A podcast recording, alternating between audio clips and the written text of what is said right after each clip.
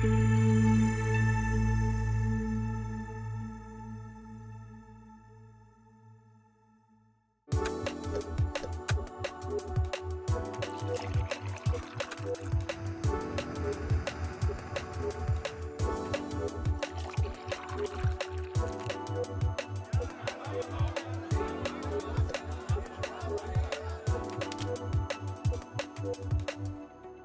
บผมกลับมาพบกันใน ส่วนที่3นะครับส่วนที่ 3 ในบทที่3เนี่ยนะครับผมในส่วนที่2นะครับเราพูดถึงระบอบการปกครองไปแล้วใช่ไหมครับ เรารู้จักแล้วละว่าระบอบประชาธิปไตยเนี่ยหน้าตามันเป็นยังไงประมาณไหนนะครับแล้วเราก็รู้พอจะรู้จักนะครับลักษณะนะครับพัฒนาการของมันนะครับว่าเป็นยังไงนะครับทีนี้เนี่ยนะครับระบอบประชาธิปไตยเนี่ยที่เราพูดถึงเนี่ย นะครับ มันก็มีลักษณะหรือรูปแบบของรัฐบาลนะครับที่มีความเฉพาะอยู่เหมือนกันนะครับเพราะฉะนั้นเนี่ยในส่วนนี้เนี่ยเราจะในส่วนที่ 3 นี้เราจะมาเริ่มต้นกันด้วย การมาพิจารณานะครับรูปแบบของรัฐบาล หรือว่า form of government นะครับของอระบอบประชาธิปไตยนะครับ เราอาจจะแบ่งได้เป็น 3 ระบบครับผมนะครับรูปรัฐบาลประชาธิปไตยเนี่ยจะมีอยู่ 3 แบบ นะครับ อันแรกเนี่ยก็คือเป็นรัฐบาลที่ใช้ระบบรัฐสภา อันที่ 2 ก็คือเป็นรัฐบาลที่ใช้ระบบประธานาธิบดี อันที่ 3 ก็เป็นรัฐบาลที่ใช้ระบบกึ่งรัฐสภากึ่งประธานาธิบดีนะครับ เราไปดูอันแรกกันก่อนนะครับ ระบบรัฐสภานะเป็นยังไงนะครับ ก็เป็นระบบที่ใช้กันแพร่หลายนะครับ น่าจะมากที่สุดในโลกนะครับ รวมถึงประเทศไทยด้วย เราก็ใช้ระบบนี้นะครับผม ระบบรัฐสภาเนี่ยนะครับอาจจะเรียกได้ว่าอังกฤษเนี่ยเป็นประเทศต้นแบบนะครับ เป็นระบบยังไงครับก็คือระบบรัฐสภาเนี่ย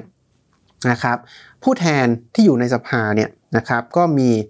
บทบาทนะในฐานะเป็นตัวแทนของประชาชนนะครับ ซึ่งในครั้งแรกที่เกิดขึ้นในอังกฤษเนี่ยนะครับมันเป็นสภานี่คือตัวแทนของประชาชนนะเพื่อมาคอยทวงดุลและคานอำนาจของกษัตริย์ นะครับซึ่งมีบทบาทในฐานะเป็นฝ่ายบริหารนั่นเองนะครับแต่ในภายหลังเนี่ยมันก็มีพัฒนาการที่เปลี่ยนไปใช่ไหมครับว่าว่าฝ่ายบริหารเนี่ยก็มาจากในสภาไม่ได้เป็นพระมหากษัตริย์อีกต่อไปนะครับรูปแบบแบบรูปแบบระบบแบบรัฐสภาเนี่ยมันก็เลยเกิดการพัฒนาขึ้นมานะครับข้อสิ่งน่าสนใจอันหนึ่งก็คือนะครับผมระบบรัฐสภาเนี่ยนะครับผู้แทนเนี่ยมาจากการเลือกตั้ง นะครับเพราะฉะนั้นเนี่ยคนที่สามารถเข้าไปมีบทบาทในการปกครองเนี่ยนะครับมันมันสามารถนะครับเป็นใครก็ได้นะครับที่ได้รับการเลือกตั้งเข้ามานะไม่จำกัดโดยชนชั้นนะครับฐานันดรศักดิ์อะไรต่างๆนะครับเพราะเพราะฉะนั้นเนี่ยนะครับเป็นเป็นระบบที่นะครับค่อนข้างเปิดกว้างนะครับสำหรับการเข้ามาทำหน้าที่ นะครับ ระบบรัฐรัฐสภายังเน้นเรื่องการถ่วงดุลอำนาจครับ โดยเฉพาะการถ่วงดุลอำนาจระหว่างฝ่ายบริหารกับฝ่ายนิติบัญญัตินะครับพูดง่าย ๆก็คือนะครับผู้แทนนะครับที่นะครับถูกเลือกตั้งเข้ามาอยู่ในสภาเนี่ยนะครับจะเกิดการจะเกิดแล้วสภาเนี่ยก็จะเป็นผู้เลือกฝ่ายบริหาร ซึ่งก็คือนายกรัฐมนตรีกับคณะรัฐมนตรีขึ้นทำขึ้นมาทำหน้าที่ในฝ่ายบริหารนั่นเอง แต่เป็นการทำหน้าที่ภายใต้การตรวจสอบของสภานะครับนะลักษณะสำคัญนะครับของระบบรัฐรัฐสภาเป็นยังไงนะครับ อันแรกก็คือนะฝ่ายบริหารมีที่มาจากรัฐสภานะครับ ขั้นตอนก็คือยังไงครับ ก็คือประชาชนนะเลือกผู้แทนนะครับ ก็จะได้ผู้แทนเข้าไปอยู่ในสภา และผู้แทนที่อยู่ในสภาเนี่ยก็โหวตกันเพื่อเลือก นะครับฝ่ายบริหารหรือนายกรัฐมนตรีนะครับอีกทีหนึ่งนะครับเพราะฉะนั้นเนี่ยนะก็จะได้เป็นฝ่ายบริหารนะครับซึ่งเกิดมาจากรัฐสภานะอันนี้เป็นลักษณะอันแรกนะครับ อันที่2นะครับก็คือฝ่ายบริหารกับฝ่ายนิติบัญญัติเนี่ยนะครับสามารถทวงดุลกันได้ นะครับผ่านเงื่อนไขและกลไกสำคัญอันหนึ่งก็คือ การที่นายกรัฐมนตรีเนี่ยนะครับสามารถยุบสภาได้หมายความว่าไงครับ หมายความว่าหากฝ่ายบริหารนะครับมีนโยบายนะครับต้องการผลักดันนโยบายและกฎหมายนะครับ แต่นะครับถูกทวงดุลนะครับโดยรัฐสภานะครับจนไม่สามารถหาข้อตกลงกันได้ ก็อาจนำไปสู่การที่นายกรัฐมนตรีประกาศยุบสภา ซึ่งหมายความว่าสถานะความเป็นผู้แทนของทั้งฝ่ายบริหารนะครับ แล้วก็ฝ่ายรัฐสภาเนี่ยจะสูญเสียไปทันที จะสูญเสียไปทันที ก็พูดง่ายๆก็คือกลับไปเลือกตั้งใหม่ แล้วก็ได้สภาใหม่เข้ามานะครับอะอีกเงื่อนไขหนึ่งนะครับ ในขณะเดียวกันรัฐสภาก็สามารถลงคะแนนเสียงไม่ไว้วางใจรัฐบาลได้นะครับ หมายความว่าหากฝ่ายบริหารเนี่ยนะครับทำงานนะครับ อย่างไม่มีประสิทธิภาพนะครับ หรือไม่มีความโปร่งใสหรืออะไรก็ตามแต่เนี่ยรัฐสภานะครับมีสิทธิ์ที่จะลงคะแนนเสียงนะครับนะไม่ไว้วางใจฝ่ายบริหาร ซึ่งมีผลนะครับทำให้นายกรัฐมนตรีเนี่ยต้องลาออกนะพร้อมคณะรัฐมนตรีเนี่ยนะครับผมแล้วหลังจากนั้นสภาก็จะเลือกนะครับนายกรัฐมนตรีคนใหม่โหวตกันในสภานะครับเพราะฉะนั้นเนี่ยไม่ต้องกลับไปเลือกตั้งใหม่ นะครับ เพราะฉะนั้นเนี่ยเราจะเห็นได้ว่านะครับการถ่วงดุลอำนาจระหว่างฝ่ายบริหาร กับฝ่ายนิติบัญญัติเนี่ยมันอาจจะนำไปสู่ผลลัพธ์2ออย่างก็คือการยุบสภา หรือไม่ก็การลาออกของนายกรัฐมนตรีนะครับ อันนี้เป็นระบบแบบรัฐสภานะครับ ซึ่งจุดเด่นนะครับจุดเด่นของมันก็คือว่าการที่ฝ่ายนิติบัญญัติเนี่ยมีอำนาจมาก นะครับเราจะเห็นว่านิติบัญญัติเนี่ยนาสามารถลงคะแนนเสียงเพื่อถอดถอนฝ่ายบริหารได้เลยนะครับ ในขณะที่โอเคแม้ว่าฝ่ายบริหารเนี่ยนะครับจะสามารถยุบสภาได้ก็ตามนะครับแต่การยุบสภาก็ทำให้สถานะผู้แทนสถานะการเป็นฝ่ายบริหารของตัวเองเนี่ยต้องสูญเสียไปด้วยนะครับผมเพราะฉะนั้นเนี่ยเราอาจจะพิจารณาได้ว่าระบบรัฐสภาเนี่ยฝ่ายนิติบัญญัติมีอำนาจสูงสุดนะครับ ระบบต่อไปนะครับก็คือระบบประธานาธิบดีนะครับระบบนี้นะครับมีจุดเด่นนะครับที่สำคัญอย่างหนึ่งก็คือเป็นระบบที่นะครับสร้างการทวงดุลอำนาจนะครับเน้นการสร้างการทวงดุลอำนาจที่มีประสิทธิภาพนะครับโดยมีวัตถุประสงค์สำคัญเลยก็คือว่าเพื่อป้องกันไม่ให้ใครมีโอกาสได้ใช้อำนาจมากเกินไปนะครับ การที่จะนะครับสร้างระบบแบบนี้ขึ้นมาได้เนี่ยนะครับมันมีวิธีการ 2 ประการครับ อันแรกนะครับก็คือใช้การมีการแบ่งแยกอำนาจนะครับหรือ separation of power เนี่ยนะครับของหน่วยที่ใช้อำนาจอธิปไตย 3 หน่วยนะครับทั้งบริหารนะครับนิติบัญญัตินะครับแล้วก็ตุลาการนะครับโดยทำให้ 3 ฝ่ายเนี่ยเป็นอิสระจากกันอย่างแท้จริง นะครับประธานาธิบดีก็มีก็ได้รับการเลือกตั้งโดยตรงจากประชาชนนะครับ สภาก็ได้รับการเลือกตั้งโดยตรงจากประชาชนนะครับ แล้วก็สุดท้ายก็ศาลเนี่ยนะครับศาลไม่ได้รับการเลือกตั้งก็จริง แต่ถูกแต่งตั้งโดยประธานาธิบดี แต่นะครับหลังจากแต่งตั้งแล้วเนี่ยนะครับจะอยู่ในตำแหน่งตลอดชีพ นะครับหมายความว่าเขามีความเป็นอิสระสูงมากเลย แม้ว่าประธานาธิบดีจะแต่งตั้งเข้ามาก็ตาม แต่เขาไม่ประธานาธิบดีก็ไม่มีสิทธิ์มาถอดถอนเขานะครับเพราะฉะนั้นเนี่ยอันนี้คือการแบ่งแยกอำนาจ คือทำให้แต่ละส่วนมีที่มานะครับหรือมีอำนาจนะครับพอๆกันนะครับถามว่านะทำไมต้องมีการแบ่งแยกอำนาจนะครับ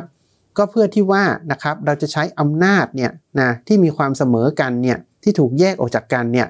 นะครับในการตรวจสอบและถ่วงดุล เพื่อบรรลุวัตถุประสงค์ของการป้องกัน ไม่ให้ใครมีโอกาสใช้อำนาจได้มากเกินไปนั่นเองนะครับทีนี้เนี่ยไอการแบ่งแยกที่เราพูดถึงเนี่ยมันไม่ได้เป็นการแยกขาดนะครับ แต่มันต้องมีกลไกอีกอันหนึ่งที่เกิดขึ้น ก็คือการตรวจสอบและถ่วงดุลนะระหว่าง 3 อัน เพราะถ้าแยกขาดเนี่ยทำงานของใครของมันไม่เจอกันเลยเนี่ยนะครับ ก็นะครับมันก็ไม่สามารถเข้ามาตรวจสอบและถ่วงดุลกันได้ นะครับ เพราะฉะนั้นเราจะเห็นนกลไกตรวจสอบถ่วงดุลเนี่ยนะครับก็คืออมันจะมีนะครับวิธีการนะครับในการใช้อำนาจของแต่ละฝ่ายนะครับเพื่อยับยั้งนะครับหรือนะครับเข้าไปถ่วงดุลการทำงานของฝ่ายอื่นๆ ยกตัวอย่างเช่นนะครับประประธานาธิบดีสามารถใช้สิทธิ์ยับยั้งกฎหมายนะครับที่ออกโดยฝ่ายนิติบัญญัติได้นะครับ ฝ่ายนิติบัญญัติแน่นอนมีหน้าที่ออกกฎหมายเนี่ยสภาเนี่ยออกกฎหมาย แต่นะประธานาธิบดีไม่ได้มีไม่สามารถออกกฎหมายได้เองก็จริงนะครับ แต่ก็สามารถยับยั้งไม่ให้กฎหมายที่ออกโดยนิติบัญญัติเนี่ยนะครับผ่านออกมาได้นะครับเพราะฉะนั้นเนี่ยนะกระบวนการแบบนี้มันทำให้เกิดอะไรครับ มันทำให้ฝ่ายนิติบัญญัติกับฝ่ายบริหารต้องเจรจาต้องปณีประนอมนะครับจนจน ในที่สุดก็นำไปสู่การออกกฎหมายนะครับที่เหมาะสมนะครับ หรือนะครับการที่สภาก็มีอำนาจเหมือนกัน ในการยับยั้งการใช้จ่ายนะครับ หรืองบประมาณนะครับของรัฐบาลนะครับนะอันนี้ก็เป็นอำนาจในการถ่วงดุลอีกอันหนึ่งเช่นเดียวกันนะครับอันนี้เป็นตัวอย่างนะครับ เพราะฉะนั้นเราจะเห็นได้ว่าระบบประธานาธิบดีเนี่ยจุดเด่นสำคัญที่สุดเนี่ยนะก็คือการถ่วงดุลอำนาจนี่แหละ นะครับที่ทำให้แต่ละฝ่ายเนี่ยไม่สามารถมีการใช้อำนาจได้มากเกินไปนะครับซึ่งแตกต่างจากระบบสภาถูกไหมครับ ระบบสภาเนี่ยเราจะเห็นว่ารัฐสภามีอำนาจสูงสุดนะครับมีอำนาจสูงสุดนะครับโอเคนะครับรูปแบบสุดท้ายนะครับ อย่างที่ 3 ก็คือระบบที่เราเรียกว่าเป็นระบบกึ่งสภากึ่งประธานาธิบดีนะครับ เราคือเราอาจจะเรียกว่ากึ่งสภาก็ได้ หรือว่าเรียกว่ากึ่งประธานาธิบดีก็ได้นะครับ ระบบนี้เป็นยังไงนะครับ ระบบนี้เป็นการเอา 2 ระบบก็คือแบบสภากับแบบประธานาธิบดีเนี่ยมาผสมรวมกันนะครับ เป็นยังไงนะครับผมก็คือระบบนี้นะครับต้นแบบเนี่ยอาจจะต้นแบบที่มักจะถูกกล่าวถึงนะครับก็คือประเทศฝรั่งเศสนะครับ ระบอบนี้เกิดขึ้นมาเพราะอะไรครับ เกิดขึ้นมา จากการที่ระบอบรัฐสภาเนี่ยนะครับมันไม่ค่อยมีเสถียรภาพนะก็คือความขัดแย้งนะครับระหว่างฝ่ายบริหารกับฝ่ายนิติบัญญัติเนี่ยนะมันเกิดขึ้นนะครับบ่อยครั้งจนเกินไปนะนำไปสู่นะครับการเปลี่ยนแปลงทางการเมืองเนี่ยค่อนข้างบ่อยยกอย่างเช่น เดี๋ยวก็มีการยุบสภา เดี๋ยวก็นายกลาออกแทบจะไม่ได้มีเวลาในการขับเคลื่อนนโยบายต่างๆนะครับ เพราะฉะนั้นเนี่ยระบบกึ่งเนี่ยมันจึงเป็นระบบที่นะครับพัฒนามาจากระบบสภา แต่เป็นระบบที่พยายามนะครับจะเพิ่มอำนาจของฝ่ายบริหารให้มากขึ้นนะครับวิธีการคือยังไงครับนะฝ่ายบริหารนะครับในระบบนี้นะครับก็คือเป็นประธานาธิบดี มาจากการเลือกตั้งโดยตรงของประชาชนนะอันนี้คล้ายระบบประธานาธิบดีใช่ไหมครับ ในขณะเดียวกันสภานะครับ ก็มาจากการเลือกตั้งของประชาชนเช่นเดียวกันนะครับเพราะฉะนั้นเนี่ยเราจะเห็น 2 ฝ่ายเนี่ยนะมีที่มาจากประชาชนเหมือนกันนะเพราะฉะนั้นเนี่ยมีความเท่าเทียมกันนะครับมีความเท่าเทียมกันนะครับดูเผินๆเนี่ยแบบนี้มันคล้ายๆ ระบบประธานาธิบดีถูกไหมครับนะแต่ความต่างอยู่ตรงนี้ครับความต่างก็คือว่าประธานาธิบดีเนี่ยไม่ได้ทำหน้าที่ในการบริหารงานเอง แต่ประธานาธิบดีจะแต่งตั้งนายกรัฐมนตรีขึ้นมานะครับ และนายกรัฐมนตรีนี่แหละนะเป็นหัวหน้าแบบทีมบริหารนะครับในการทำงานนะครับนะประเด็นก็คือนะครับนายกนายกรัฐมนตรีเนี่ยนะครับที่เกิดขึ้นเนี่ยทำงานภายใต้การตรวจสอบ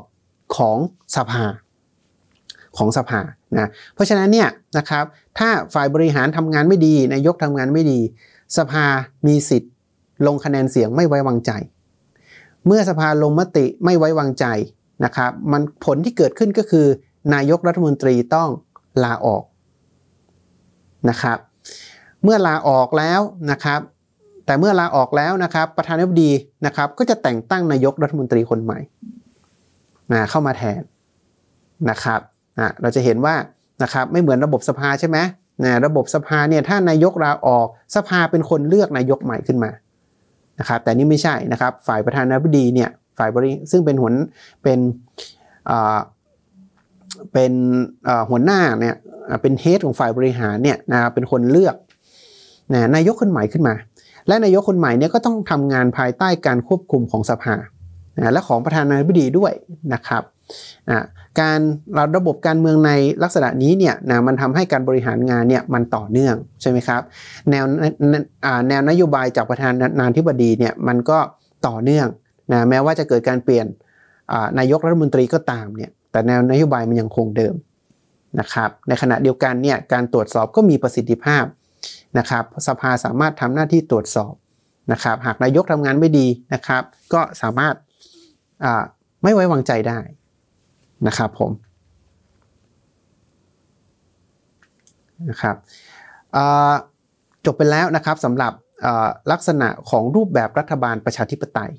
นะครับทีนี้เราเข้าใจและแนวคิดพื้นฐานของระบอบประชาธิปไตยคืออะไร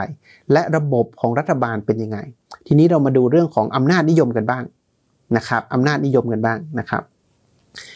ระบอบอำนาจนิยมนะครับ หรือเราอาจจะเรียกว่าเป็น ระบอบเผด็จการก็ได้เนี่ย dictator เนี่ยนะครับผมมีลักษณะที่นะคล้ายๆกันนะครับ ก็คือเอเป็นระบอบที่เน้นการใช้อำนาจอย่างเป็นอิสระของผู้ปกครอง เราจะเห็นได้ว่ารัฐบาลประชาธิปไตยเนี่ยนะใน 3 รูปแบบที่เราว่ามาเนี่ยนะครับการใช้อำนาจของฝ่ายบริหารไม่ได้มีความเป็นอิสระนะครับ แต่มันมีการถ่วงดุลนะครับ มีการตรวจสอบอยู่ตลอดเวลาไม่ว่าจะในระบบไหน แต่ระบอบอำนาจนิยมเนี่ยสิ่งที่เขาเน้นเลยก็คือความเป็นอิสระนะครับของผู้ปกครองนะครับไม่ค่อยมีกลไกในการตรวจสอบถูกดุลเท่าไหร่นะครับความเป็นอิสระนี้เนี่ยอาจจะอ้างความชอบธรรมตามจารีตประเพณีนะครับหรืออ้างความชอบธรรมถึงความสามารถในการรักษาเสถียรภาพในสังคมนะครับเช่นอาจจะอ้างว่าเนี่ยสังคมวุ่นวายจะเกิดสงครามกลางเมือง นะครับเพราะฉะนั้นเนี่ยนะครับรัฐบาลต้องมีความเป็นอิสระและสามารถใช้อำนาจอย่างเด็ดขาดได้ แน่นอนนะครับ ระบอบแบบนี้นะครับจึงเป็นปฏิปักษ์กับเสรีภาพส่วนบุคคล ในการที่จะเข้ามามีส่วนร่วมในทางการเมืองนะครับเพราะว่าถ้าให้บุคคลเข้ามามีส่วนร่วม นั่นเท่ากับเป็นการจำกัดอิสระของผู้ปกครองนะครับในการตัดสินใจนะครับในการขับเคลื่อนทางการเมือง นะครับลักษณะเด่นนะครับที่เราพบนะครับในระบอบเผด็จการเนี่ยนะก็คืออันแรกเนี่ยเราพบว่าผู้ปกครองเนี่ยนะมีเป้าหมายทางการเมืองในการรักษาอำนาจทางการเมืองของตนเป็นสำคัญนะครับการรักษาอำนาจทางการเมืองเนี่ยนะครับมักจะนะครับนำไปสู่ลักษณะประการที่ 2 คือมักจะกำจัดคู่แข่งทางการเมือง และผู้เห็นต่างโดยใช้ความรุนแรง นะครับ เพราะว่าการที่มีผู้เห็นต่างมีคู่แข่งทางการเมืองเนี่ยมันทำให้สถานะทางการเมืองของตัวเองเนี่ยมันไม่มั่นคงนะครับเพราะฉะนั้นเนี่ยเครื่องมือหรือว่าความรุนแรงเนี่ยมักจะถูกนำมาใช้นะครับ นอกจากนั้นยังมักจะมีการใช้การโฆษณาชวนเชื่อนะครับ เพื่อให้ประชาชนสนับสนุนนะครับก็เป็นเป็นการสร้างความชอบธรรมในอีกแบบหนึ่งด้วยนะครับ ประการสุดท้ายนะครับในระบอบนี้เรามักจะเห็นว่าประชาชนจะถูกมักจะถูกปิดกั้นเสรีภาพทางการเมืองนะครับ ถามว่าเข้ามามีส่วนร่วมได้ไหมก็ได้นะครับ แต่เป็นการมีส่วนร่วมตามแนวทางที่รัฐเนี่ยได้วางเอาไว้ พูดง่ายๆก็คือมามีส่วนร่วมทางการเมืองตามที่รัฐกำหนดนั่นเองนะครับผมเพราะฉะนั้นเนี่ยอันนี้คือลักษณะที่เกิดขึ้นโดยทั่วไปนะครับของประเทศที่ มีระบอบการปกครองแบบอำนาจนิยมนะครับทีนี้เนี่ยนะเผด็จการเนี่ยนะครับในบางประเทศเนี่ยนะครับเผด็จการมันถูกเพิ่มความรุนแรงนะครับเพิ่มระดับเข้าไปนะครับเป็นสิ่งที่เราเรียกว่าเป็นเผด็จการเบ็ดเสร็จนะครับหรือ totalitarian นะครับผมเป็นเผด็จการเบ็ดเสร็จนะครับลักษณะทั่วไปเนี่ยก็คล้ายกับเผด็จการเลยนะครับแต่สิ่งที่เพิ่มมาคืออ ระบอบเผด็จการเบ็ดเสร็จเนี่ยมุ่งที่จะควบคุมถึงระบบความคิด และอุดมการทางการเมืองนะครับอาจจะควบคุมผ่านการควบคุมสื่อ การควบคุมหลักสูตรการศึกษานะครับแล้วก็ใช้เครื่องมืออใช้ความรุนแรงนะครับร่วมด้วยนะครับในการควบคุมนะครับและมักจะปรากฏลักษณะของการมีพรรคการเมืองเป็นพรรคการเมืองเดียว นะครับเพื่อที่จะให้แนวทางนะครับในการควบคุมความคิดและอุดมการเนี่ยมันเกิดเอกภาพได้สูงสุดนะครับเพราะฉะนั้นพูดง่ายๆเนี่ยนะครับผลิตการเบ็ดเสร็จเนี่ยนะครับมันมีความพยายามที่จะเข้าไปควบคุมถึงระดับความคิดนะครับเพื่อจะทำให้อำนาจเนี่ยนะครับของผู้ปกครองเนี่ยมันยั่งยืนมากยิ่งขึ้นนะครับยกตัวอย่างนะครับ ระบอบเผด็จการลักษณะของรัฐบาลนะ ของระบอบเผด็จการในปัจจุบันมีอะไรบ้างนะครับ ก็ยกตัวอย่างเช่น ระบอบกษัตริย์นะครับ ระบอบกษัตริย์หรือที่เราเรียกว่าเป็น absolute monarchy เนี่ยในปัจจุบันในโลกเราก็ยังมีหลายประเทศนะครับ ยกตัวอย่างเช่นออย่างบรูไนนะครับใกล้บ้านเราหรือซาอุดีอาระเบียนะครับผมเป็นต้นนะครับแบบที่ 2 ก็คืออระบอบคอมมิวนิสต์นะประเทศคอมมิวนิสต์นะครับผมก็ปัจจุบันก็มีไม่กี่ประเทศแล้วนะครับนะก็ยกตัวอย่างเช่น จีนนะครับรัสเซียเกาหลีเหนือนะครับเวียดนามลาวนะครับอย่างนี้เป็นต้นนะครับผมอันนี้ก็เป็นระบอบที่มีพรรคเดียวใช่ไหมครับแล้วก็มีการใช้อุดมการทางการเมืองเนี่ยนะครับเป็นเป็นแนวทางในการการปกครองนะครับผมอีกแบบหนึ่งนะครับก็คือเป็นรัฐบาลทหารนะครับรัฐบาลทหารซึ่งส่วนมากเนี่ยก็คือจะเป็นรัฐบาลที่มาจากการรัฐประหารนั่นเองนะครับ ถ้าซึ่งถ้าไปดูทั่วโลกเนี่ยเราพบว่ารัฐบาลที่เป็นเผด็จการที่เป็นรัฐบาลทหารนี่มีน้อยมากนะครับเหลืออยู่ไม่กี่ประเทศแล้วนะครับหนึ่งหรือ 2 ประเทศเท่านั้นเองนะครับผมในกลุ่มเหล่านั้นน่ะในกลุ่มรัฐบาลทหารเนี่ยก็รวมถึงประเทศไทยด้วยนะครับ เพราะฉะนั้นเนี่ยอาจจะถือว่าก็จริงๆแล้วก็เป็นรูปแบบรัฐบาลของเผด็จการที่อาจจะเรียกว่าใกล้จะสูญพันธุ์แล้วนะครับผมนะครับ โอเคครับผมเนื้อหาในส่วนที่ 3 และในบทที่ 3 ก็จบลงเท่านี้ครับผม